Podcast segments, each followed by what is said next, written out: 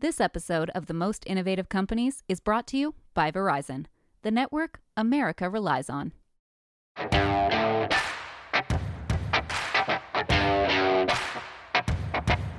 You're listening to Most Innovative Companies. I'm Josh Christensen. Today, we have another highlight from Fast Company's 2022 Innovation Festival this past fall in New York. The panel is called Standing the Test of Time How Heritage Brands Stay Relevant, featuring Ethiopia Habtemariam, chairwoman and CEO of Motown Records, Jamal Watkins, the Senior Vice President of Strategy and Advancement for the NAACP, and Mark Smucker, President and CEO of the J.M. Smucker Company. Enjoy! Welcome to this session. Uh, my name is Jeff Beer, and we are here to talk about heritage brands standing the test of time. Um, now, my panelists are from a really compelling mix of brands and organizations, I'd say. Uh, we have Ethiopia Habtemariam, chairwoman and CEO of Motown Records. Uh, Mark Smucker, president and CEO of the J.M. Smucker Company and Jamal Watkins, uh, Senior Vice President of Strategy and Advancement at the NAACP.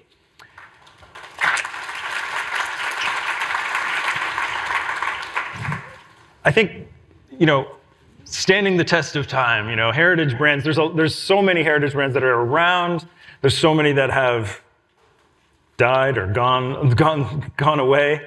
Uh, and thinking about this panel, I, I started to think about through the decades, like what what are some that really were iconic and are no longer? Uh, you know, going way back, you have Pan Am, there's Kodak, there's Tower Records we were talking about earlier. Uh, check out that documentary about that. All Things Must Pass, I think. Um, one that stuck out to me, though, maybe it's because I'm a kid of the 80s and 90s, was, was Reebok. And not that it's hasn't, it's not dead, but certainly in 1989, this is a sneaker brand that had bigger revenues than Nike. It was massive. It was everywhere. Uh, 1991, Dee Brown won the dunk contest, like after he pumped up his Reeboks, and now uh, the the brand is uh, sort of disappeared within Adidas for years, and you know was acquired by Authentic Brands uh, Group earlier this year, and I'm sure hoping for a comeback. But it just illustrates the difficulty both as a company and as a brand and culture to stay relevant, to stay current, uh, while also uh, leaning on that heritage and legacy and sort of thinking about these companies really just highlighted the the how impressive it is when organizations and brands do maintain it. So, you know, I, I wanted to start today by asking you guys about relevancy and about staying relevant and what that means to you. What, is, what does that idea mean to you in the context of your organizations? Um, Ethiopia, will start with you. Yeah, so I started at Motown in 2014. Um, and within the music business, our industry was continuing to suffer from a lack of sales. We were still in the iTunes era, and streaming had not really kicked in yet. So being able to monetize music in the way that we should, we were suffering as an industry. And so I go to Motown and I remember, um, as a kid for myself, I remember the Boyz II Men Motown Philly era. That was like something that I loved and that's what I came up on. And yeah. I thought of Motown in the way that it ha- had evolved throughout each decade. And so when I was speaking to our chairman and CEO of Universal Music Group, he asked me what my vision for it was. I think Motown should be current to today's times. And he said, I agree with you. But when you think about the challenge of Motown, people would immediately think of the 60s and a black and white image. And it was extremely challenging um, for us in the first two years of the company. And so I just thought about the values of the organization. Mr. Gordy built the label on artist development, great songs, et cetera. But throughout each decade, the, the music reflected the times. The artists grew, the music grew, fashion changed. And I was like, how do we allow that to happen today? The, the other key part of it for me was that Motown was the first maybe not the first, one of the first black independent labels to be started out of Detroit in 1959. And so, as an entrepreneur, what he did was so impactful because there would not have been a Def Jam Records or a Bad Boy or a LaFace Records. Um, labels that went on to kind of live in what Mr. Gordy created um, throughout each decade and create artists that were extremely impactful. So I said, how can I use Motown as a platform for entrepreneurs of today? How can we not only be a platform for incredible talent, great songs, and, and honor the values, but also honor the story?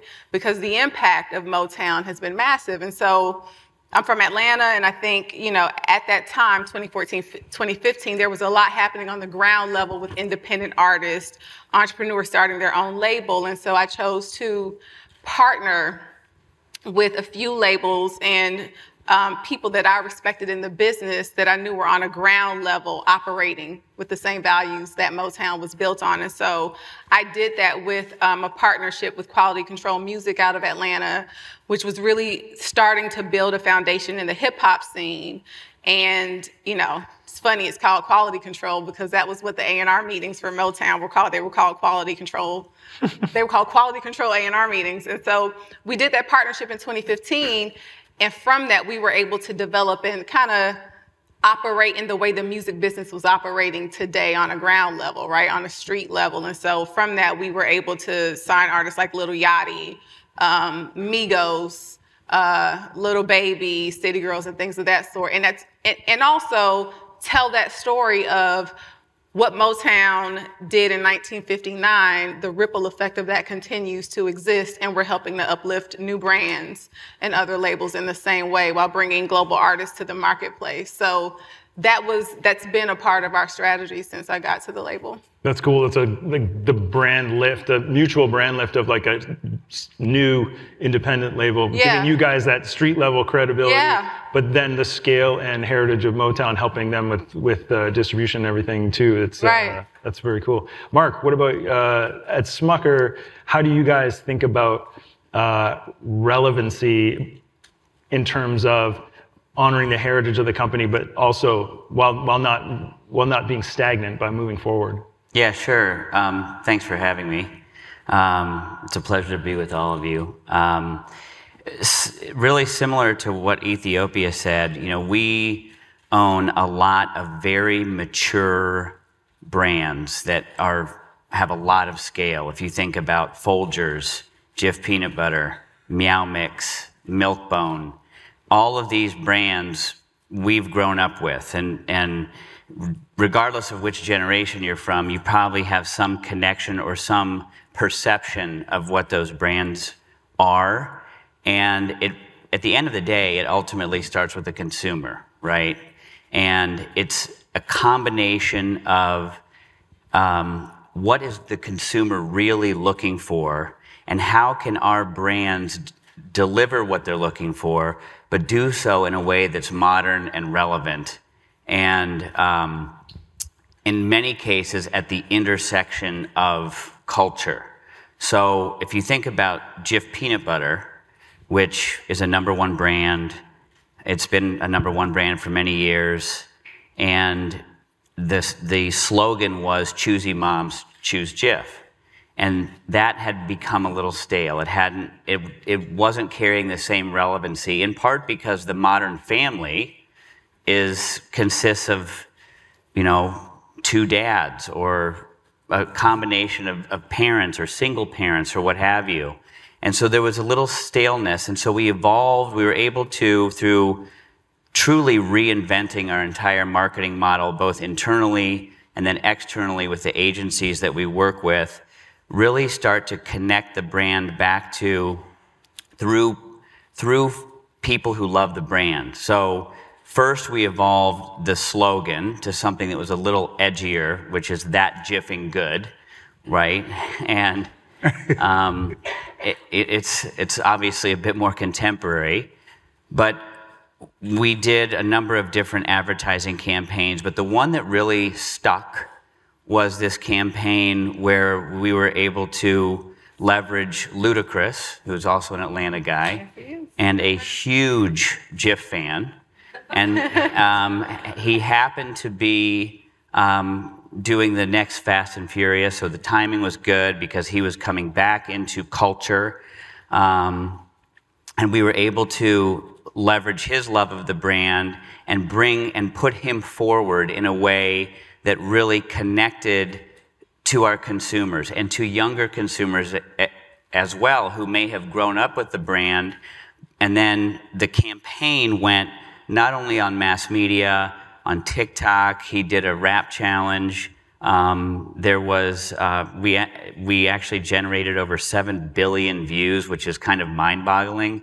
Um, and through that campaign, and TikTok gave us an award for one of the the, the best campaigns of, of the year, as well as did, did Fast Company. So we're really proud of that. And so we're trying to extend that type of work across most of our brands in ways that are also meeting the consumer's needs, but doing so in a way that's relevant today. Yeah, yeah, that uh, that Ludacris campaign was massive uh, and super surprising in a, in a great way. Uh, Jamal, obviously a completely different brand in a way as music, consumer goods. As an organization, how do you think about brand relevancy and and the the the that the role that plays for you guys? Well, first and foremost, good morning, everyone. It's good to be on the stage. I know some folks are wondering why would the NAACP be a part of a Fast Company Innovation Festival why are we a part of the Fast Company Impact Council? The first thing and the first premise is that our business model is about people and moving people and moving communities. And so while I love listening to Motown, and as I was telling Mark, I saw Smuckers this morning on the Today Show, our brand actually matters in a slightly different way. So I'm going to do a quick sort of audience poll. And this is a throwaway. So raise your hand if you're familiar with the brand Coca-Cola. Everyone's hand should be raised. That's pretty universal. But I want you to keep your hand raised. I'm going to switch to some other brands. Amnesty International. Okay, hands are still raised. Planned Parenthood. American Civil Liberties Union. Oh, oh, I lost some hands. Anti Defamation League. Uh, some hands. So when you think about this, I lost some hands. You can put your hands down. The organizations I switched to, going from Coca-Cola to say Planned Parenthood, or organizations like the NAACP that do public policy advocacy, mobilization, community building. We are two C3s, two C4s, a for-profit arm, a full-service government agency, if you will. We're an NGO to the United Nations. Had an event last night because folks are here for the UN. We have an entertainment arm that does the Image Awards and pushes Hollywood. We're all these things, but at the core, we're about people in community moving public policy. And so NAACP being all over the country, 2,600 plus units, think Anchorage, Alaska to, you know, Miami, Florida. It's all about our stakeholders, volunteers, actually folks like you in this room who give their time, talent, and treasure to move the organization forward. But what we found in our 113 years of existence is that we constantly have to reevaluate and reassess and rebrand who we are. We can't be the organization that's seen as though you're marching and singing and in the streets. We do that. But we also have an ETF that's traded on the New York Stock Exchange that's moving companies towards ESG. You know, we have a VC fund that we're building in order to invest in black founders of companies and corporations. And so as an organization, when we think about this notion of brand, we have to be really smart about what it is we're trying to accomplish, but how do we reposition ourselves? Because at the end of the day, there are folks who are going to love Smuckers, but there are also folks who have to love the work of the association, the NAACP, and to give their time, talent, and treasure to do that work. And so we end up sort of using some of the marketing and branding tactics that are traditional for corporations, but we also have to pivot to what does this mean for you? Because at the end of the day, I'm not giving you a Coke and a smile, but I'm hopefully giving you advancement around policy and advocacy that makes life better for the communities we serve. So it really is this notion of how do we sort of mix it up in a way that centers communities first. Well, I'll start with you. I'll come, come back to you on, on the next question first because I wanted to. Mark touched on the the Jif work. I wanted to ask if there was a, a project or or initiative that or and or campaign for that matter, piece of work that embodies this idea of finding ways to uh, make that emotional connection to attract people. In your case, for their time, talent, and treasure for the organization. Is there something uh, recently that, that a piece of work that, that embodies that approach and how you guys are doing that? Yeah, right now I would lift up. I spent some time in Israel in August with a delegation, and one of the things that came up was access to water. Our president and CEO, Derrick Johnson, lives in a community, Jackson, Mississippi, where right now they don't have access to clean water. And so I have a colleague, Abre' Conner, who is testifying right now, well, at 10 a.m. this morning in front of a House subcommittee on Homeland Security about access to clean water. When you think about the notion of clean water, and this is another throwaway question, raise your hands if when you turn on your faucet, you expect clean water to flow.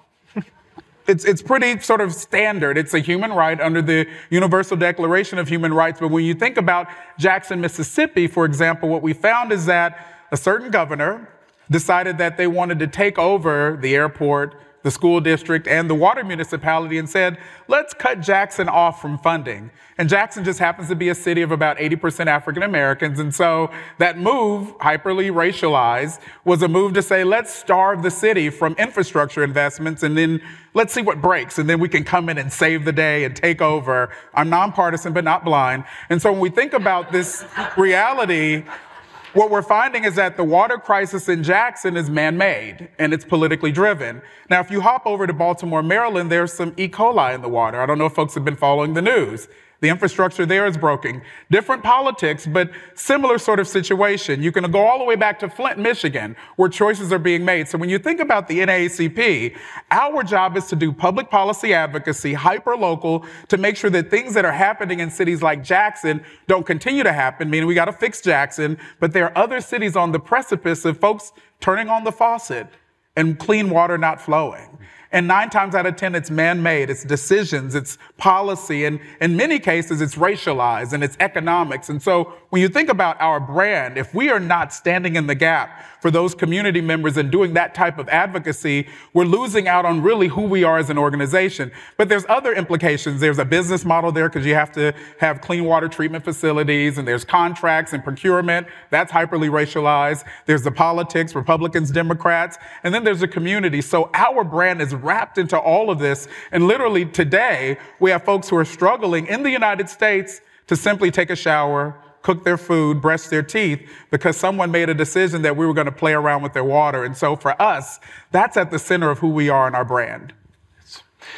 Ethiopia, how, in terms of, you mentioned the um, partnership with quality control. What is there a, something you guys are doing right now that also embodies this approach of honoring that heritage, but also moving forward? This episode of Most Innovative Companies is brought to you by Verizon, the network you can rely on for your phone and for your home internet. Find the plan that's right for you at verizon.com.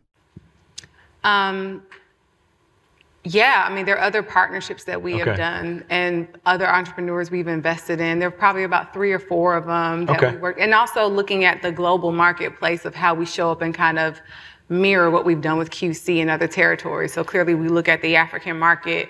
There's a ton of incredible talent there, and looking at other entrepreneur partnerships to do the same thing. Nothing I can speak of today. Okay, did that partnership help open the doors though, Oh, like to, 100%. to for new artists? When we talk about, um, I think credibility and authenticity is a key part of what we do being in music. And when people are choosing to decide who they want to be in business with, which label they want to work with, and why, it's because of being ahead of the curve in these sort of strategies, being aware of where the marketplace really is, what kids really care about. We knew that music discovery had gotten to a place where fans wanted to be able to find the new artist that they love first before a major label was telling them this is who you should listen to. This is who you should care about or whatever. And so i felt the same way in relation to labels to music labels. And so the that strategy of the partnerships was key for me also because people wanted to feel like they were a part of building something new in the music landscape. And so that strategy has been impactful within our industry and i'm also seeing seeing it in the artist community with why they want to be with us because they know that we understand what they want They're in, we're in tune with what fans want we're in, t- in tune with what the artist community wants and so it's made people want to be with us Well, speaking of that, like, is there? I mean, I have no Motown, but I'm in my 40s. yeah When you're talking to an 18, 20 year old artist, what is their impression of Motown, and what's what's what's the pitch? Like, is it? I think it's some of what I've just, I just Okay. spoke to now. It's Yeah. the partnerships, but it's also artist development. So at the same time that we have these key partnerships, we have a ton of new talent that we are modeling in the same way that Berry Gordy created. Like you know, developing over a three to five year period where you can put on an incredible live show and you build a, a live touring base for yourself. You're creating incredible songs. You're, you know, uh, working with the right creatives to help figure out what your look and your style should be. But that's the longer game and that takes a longer process. And in today's time, you have to have a business model that allows you to be current with the way the marketplace is moving now while still developing that talent. So people know that we appreciate and respect that while also staying in tune with where music is today. Mark, speaking of sort of staying relevant where things are today, but you know, honoring the the company's heritage, I think of something like the uh, Uncrustables, Uncrustables, uh, frozen peanut butter sandwiches that are basically like without crust. If anyone doesn't know what they are, massive hit for for Mark's You company. just ate your first one before. I just had my first one backstage. That's what was back there. Recommend it. It's pretty good. Pretty good. Um, how? In, but I mean, you mentioned this the the the laundry list of of, of brands that you guys uh, uh, have. Um, that are almost heritage brands in their own right, whether it's Folgers or Meow Mix. How, I guess, what, what do you see as your biggest challenge right now in, in doing in staying current? I know you guys are looking, building a new uh, factory the, based on the Uncrustables popularity. How do you guys think about innovation and being ahead of the curve while also honoring sort of the heritage of the company and, and you know building on the trust that that heritage has has you know fostered with with with consumers? Yeah. So obviously, these brands have create emotion, right, for consumers. And if you if you think about why we're in business, um, our purpose is very simply feeding connections that help us thrive. And so, why we come to work is the products and the brands that we sell should help those emotional connections, should help um, consumers um, be delighted. But beyond that, as um, Jamal and Ethiopia both talked about, it is, on some level, it is about supporting our communities. And um, if we're going to feed connections, you know, we have a very strong commitment to um, feeding America, so ending hunger. Um, we have a very strong commitment to art, the arts, and we support education through a, in a lot of different ways. We support um, in our own backyard in Akron, Ohio, um, the I Promise School, which is the school that that you may be familiar with that LeBron founded. So we support that. We support the Legal Defense Fund. Uh, We're in our third year of, of supporting that. And pet shelters. And so Uh, we have a responsibility as a company to support the consumer that we serve, but also the communities in which we work. And I think in doing that and helping to get the word out, it does help our entire branded portfolio. Not everybody knows that Folgers is part of our portfolio or Cafe Bustelo or what have you. But we have an obligation, particularly in this day and age, to live up to our, our stated purpose. Um, and so at the end of the day, whether, you know, the innovation that, that you mentioned we've innovated in the sense of totally transforming our marketing model and speaking to our consumers in a different way. But that's cool, but it doesn't work if we can't deliver products to the consumer. And so through the pandemic, with all the supply chain issues and so forth, we really had to look inward double down on our supply chain, get really creative in terms of where we're sourcing stuff, ingredients, packaging materials, what have you. But that work translates all the way to the grocery store shelf. And so part of the reason that we've enjoyed success over the last couple years is not only because of that transformation in our marketing model, but it's because we were able to do things all the way down to the store level or the store cluster level so that we could ensure that products were making their way all the way to the shelf and staying in stock. So it's a combination of marketing, yes, but it's also that whole sales, the whole commercial ecosystem that allowed us to, to continue to serve our consumers.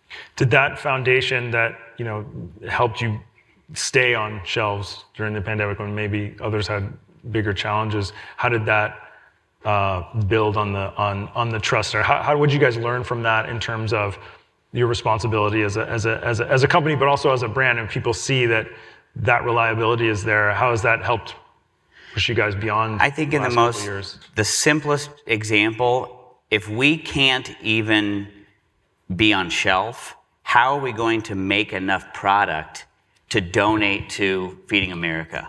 Right? So we have to our supply chain has to work yes, we want, obviously, we're in business to make a profit, to grow, to grow our brands, yes, but how are we going to serve our broader communities unless we get the supply chain right? Yeah. Well, hit records and sales, sales. Jamal, I wanted to ask you what your, uh, I'm saying maybe metrics of success for these, these two brands. For the NAACP, Jamal, how do you, what metric do you use for uh, measuring success? Well, I would lean in and say that as an organization, we had to really define our DNA. Um, our chief strategy officer, Yumeka Rushing, I believe she's somewhere here in the room, has led our organization through a process that said, when the organization shows up, how do you know our fingerprints are there? And so we would argue that there are three components. It's racial equity, if we're not talking about and centering racial equity through an advocacy frame, then it's not the NAACP. We're not here as a public service organization. So while we support, you know, folks having those public services, we're advocating for policies that shift their reality from a racial equity frame. The second reality is this notion of civic engagement. How many of you are planning to vote this election cycle if you can vote here in the US? It's important. Voting matters. And so when we think about our communities, voting is a part of our core DNA. And then the third piece is supportive policies and institutions. And when we say policies and institutions, for those of you who are in this room and represent corporate America, we're also talking about you. And so when we think about things like ESG, the S and the G of the ESG, that's where we come into play with our corporate partners and thinking about how we're advancing the ball forward. So as Mark talks about putting product on the shelf, we also want to make sure that we're connecting people with profits. And so from our perspective, our DNA really matters. And so those are the three things that we measure at the center of who we are in terms of our value proposition at the end of the day. Nice. Uh, you know, we this is a very polarized time, obviously, which has led to some pressure and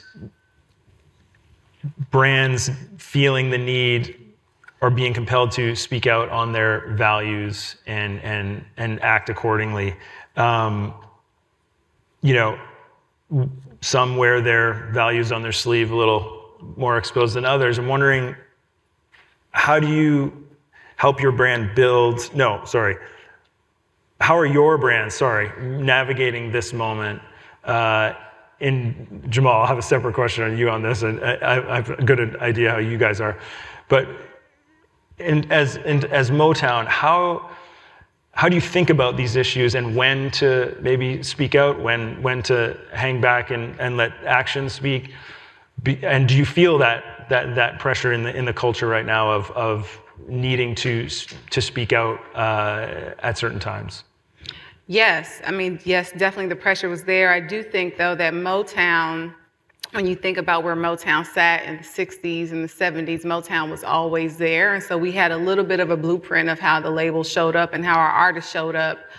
Um, in relation to what was ha- what's happening in today's times. But I will say, as it pertains to our artists, you know, you can't make an artist post something saying that they support or are going to provide support around an issue that's happening. Um, but it is our responsibility to help in the education process for our talent. I, we do feel that responsibility, and we do feel the responsibility of showing up in the community authentically. So um, not only doing things post George Floyd, but how we've we been showing up in the communities pre George Floyd?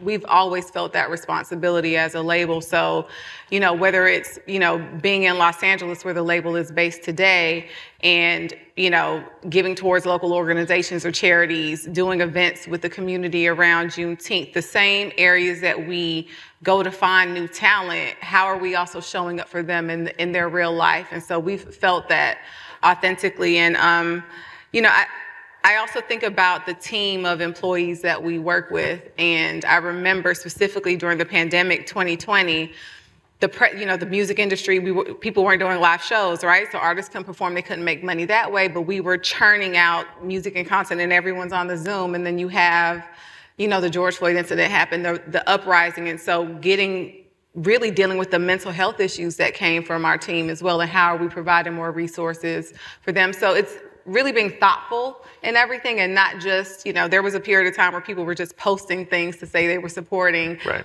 an issue but, but not the black squares but then not really doing the work to make real change happen. And so um, that, that's what I care the most about. Yeah. I don't care about a post on social media or a press release. It's what are we doing to really be a part of making change. And so that's just that's what I feel like is important for Motown as a label, and I think for the entire music industry, understanding the influence that we have, the power that we have.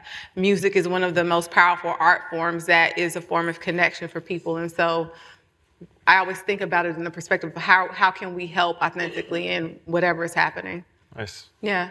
Mark, you mentioned you know helping in the communities uh, with the investment in the I Promise School, uh, helping donating food, donating to the Legal Defense Fund. How, how, how do you guys? That's that's part of uh, the the action.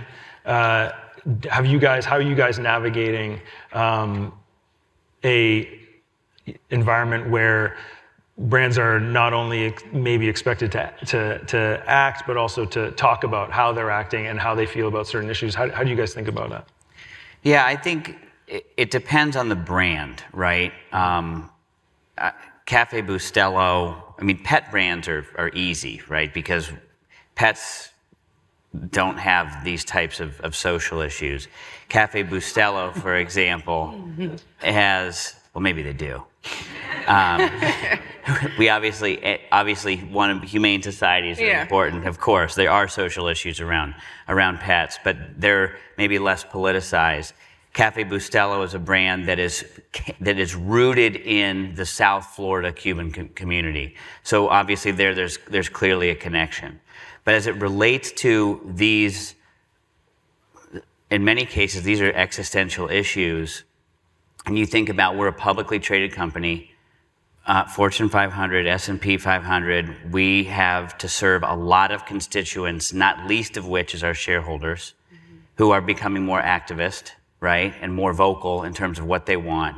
But when it comes to these social issues, the loudest voices on these things are often coming from the inside. It's the, our employees, right? And as we address them, and we have to be very thoughtful about, you know, 10 years ago, a publicly traded company would not have imagined that we as a company or me as a CEO has to make a statement or sign on to the Human Rights Campaign, for example, now we're expected to do that. And so we have to navigate those conversations very carefully, but internally, it starts with inclusion. And we talk about D&I.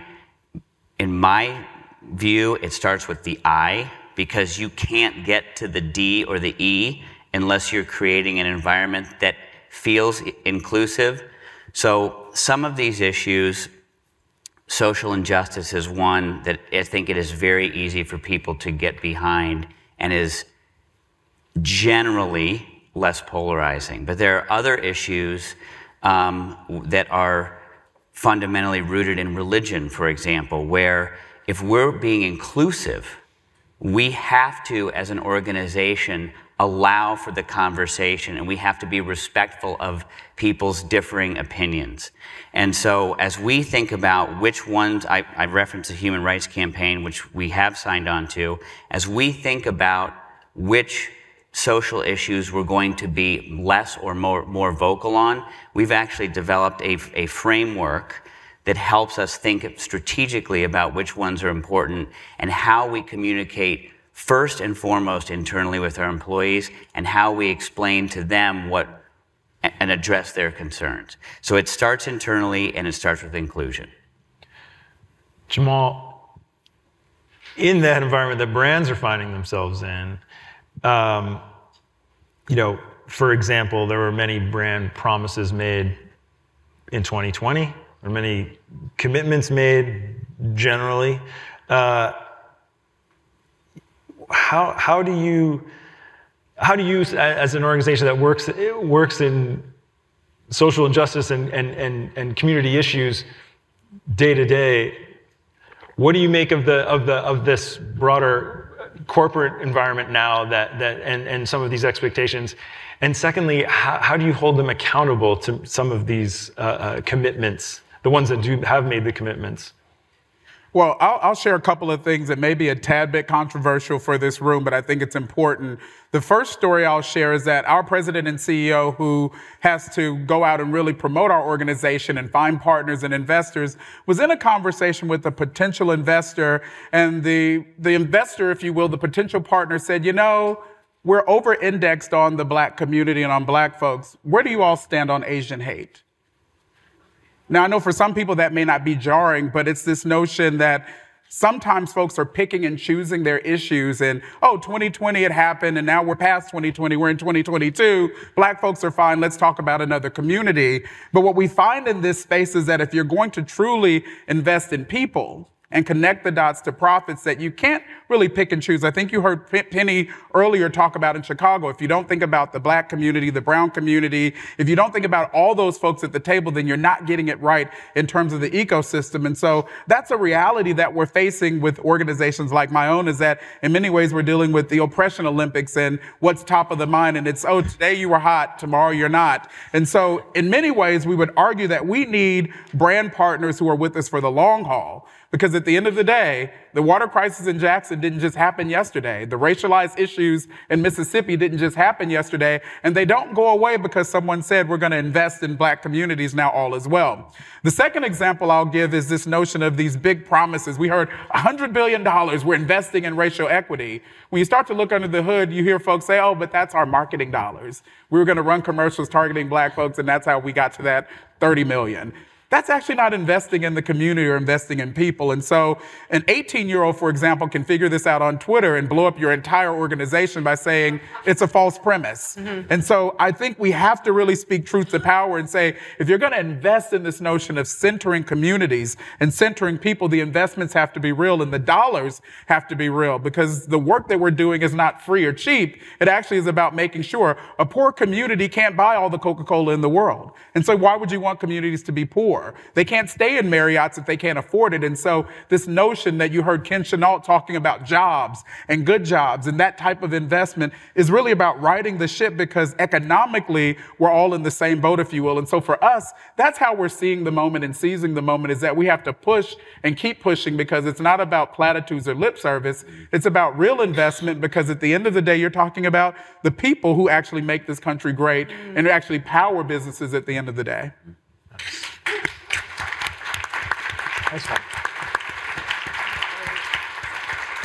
Well, we have a few minutes left, and I just wanted to end on a looking forward note and ask you guys what you're most excited about looking. We've had an interesting last few years. Mm-hmm. Uh, what you're most excited about looking forward to in the next couple years in terms of could be the work you're doing, the artists you're working with, mm-hmm what your brands are up to and what where the organization is going. But uh, yeah, just curious, how do you, we've talked a lot about sort of how you guys are maintaining and building relevancy. What are you most excited about right now, looking forward? When I think about the future of music, I also think about some of the challenges ahead of us. Right, when you look at you're fighting with you're fighting for attention right? People are listening to podcasts they're listening to audiobooks and it is disrupting what's happening when people are listening to music. But i also see it as an opportunity to extend storytelling for our artists as we really focus on breaking global superstars right? And people want to trust artists today. They don't want to feel like it's just for a moment or a flash in a pan act. And so i think some of the things that we identify as challenges in our industry are also going to help tell the story for our superstars of the future. So I'm really excited about that. And also for Motown, I think you, the storytelling of each decade with Motown, creating more experiences that allow people to live in the nostalgia of the 60s and the 70s and the 80s and things that we're doing back in Detroit to connect those dots. I'm really excited about. And so I just think there's nothing but um, upside for Motown going forward around the world. Great. Mark? I, I think this conversation has been super inspiring. And um, I think what I'm, my, I'm taking away is in my own business, what I hope that we can continue to do is wake up every day and continue to make a difference in consumers' lives and the communities we serve and continue to try to find new ways that we can do that. And so just hearing this conversation, I think, inspires me to think about okay, what are we doing today and what can we do differently to either serve our the individual consumer or more collectively those communities. I think that's what's exciting. Yes. Jamal, we got you know elections and, and all kinds of exciting things coming our way. What are you most looking forward to I'm, I'm, most looking forward to this notion of innovation. As I started off being a 113 year old organization, we have to constantly reevaluate and reassess our relevancy. And so, as we launch four new centers of innovation, not to play on the Innovation Festival, um, our organization is really pivoting forward to how do we have future impact. And so, I'm excited about things like a venture capital fund. Who knew that the NAACP would create such a thing? But if that's a vehicle for change and racial equity and providing access to capital, let's do it and let's be unapologetic about it. And so mm-hmm. as I think about the election that's looming and the world being on fire almost every day, I know that the people in this room and in rooms across the nation like this are really hopefully focusing in on how do we invest in people plus profit so that we actually find the right balance. And so for me, that's where I think our hope is and our hope is focused in on. Nice. Thanks very much, everybody, for joining us here. Thanks to Ethiopia, Mark, Thank Jamal. You. Thank you.